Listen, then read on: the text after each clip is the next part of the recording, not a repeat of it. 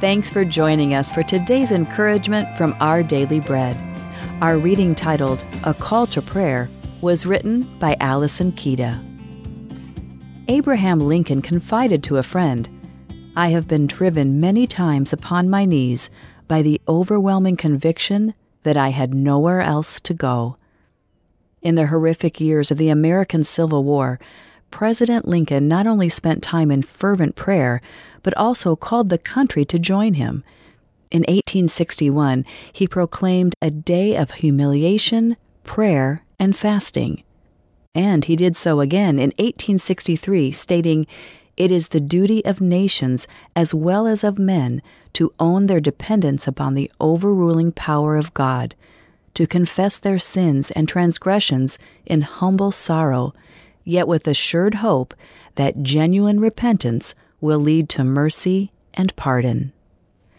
In the book of Nehemiah, after the Israelites had been captives in Babylon for 70 years, King Cyrus decreed that any Israelites who wanted to return to Jerusalem could return. When Nehemiah, an Israelite and cupbearer to the king of Babylon, learned that those who had returned were in great trouble and disgrace, he sat down and wept and spent days mourning, fasting, and praying. He wrestled in prayer for his nation, and later he too called his people to fast and pray. Centuries later, in the days of the Roman Empire, the Apostle Paul similarly urged his readers to pray for those in authority. Our God still hears our prayers about matters that affect the lives of others.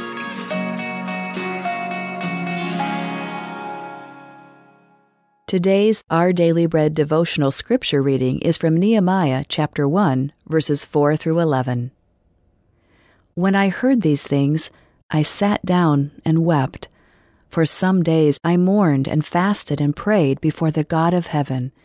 Then I said, Lord, the God of heaven, the great and awesome God, who keeps his covenant of love with those who love him and keep his commandments, let your ear be attentive and your eyes open to hear the prayer your servant is praying before you day and night for your servants, the people of Israel. I confess the sins we Israelites, including myself and my father's family, have committed against you. We have acted very wickedly toward you. We have not obeyed the commands, decrees, and laws you gave your servant Moses. Remember the instruction you gave your servant Moses, saying, If you are unfaithful, I will scatter you among the nations. But if you return to me and obey my commands, then, even if your exiled people are at the farthest horizon, I will gather them from there and bring them to the place I have chosen as a dwelling for my name. They are your servants and your people, whom you redeemed by your great strength and your mighty hand. Lord, let your ear be attentive to the prayer of this your servant and to the prayer of your servants who delight in revering your name. Give your servant success today by granting him favor in the presence of this man. I was cupbearer to the king.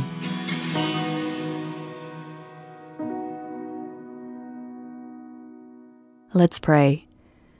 Dear Father, thank you for hearing our prayers. Please create in us humble hearts and a desire to live lives that honor you. Thank you, Lord. It's in Jesus' name we pray. Amen. Today's encouragement was provided by Our Daily Bread Ministries.